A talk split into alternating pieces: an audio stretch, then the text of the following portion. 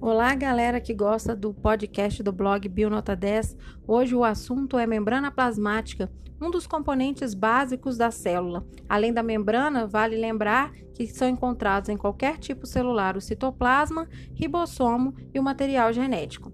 A membrana plasmática também é chamada de membrana celular ou plasmalema. É uma estrutura que delimita a célula, separando o meio intracelular do meio extracelular. Além dessa função, ela também protege a célula contra agentes diversos, controla substâncias então que entram e que saem. Essa propriedade é chamada de permeabilidade seletiva.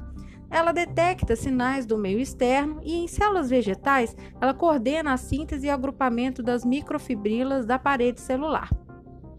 Quanto à sua estrutura, o modelo de mosaico fluido proposto por Singer e Nicholson explica essa sua constituição. Esse modelo do mosaico fluido foi proposto em 1972 e, segundo ele, as proteínas é, presentes na membrana estão encaixadas numa bicamada de lipídios, ou também chamada de camada dupla de lipídios, mais precisamente lipídios do grupo dos fosfolipídios. Além de proteínas e lipídios, a membrana também pode apresentar na sua constituição carboidratos. Essas cadeias encontram-se ligadas às proteínas ou a lipídios presentes na superfície externa da membrana, formando glicoproteínas e glicolipídios, respectivamente. O conjunto formado por essas estruturas, glicoproteínas e glicolipídios presentes na membrana, é denominado de glicocálice e atua, por exemplo, na, no reconhecimento celular.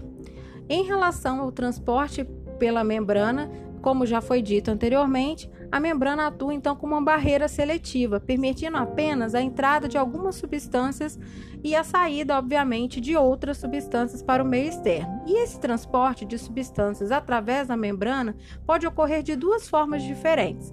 O transporte pode ser passivo ou ativo.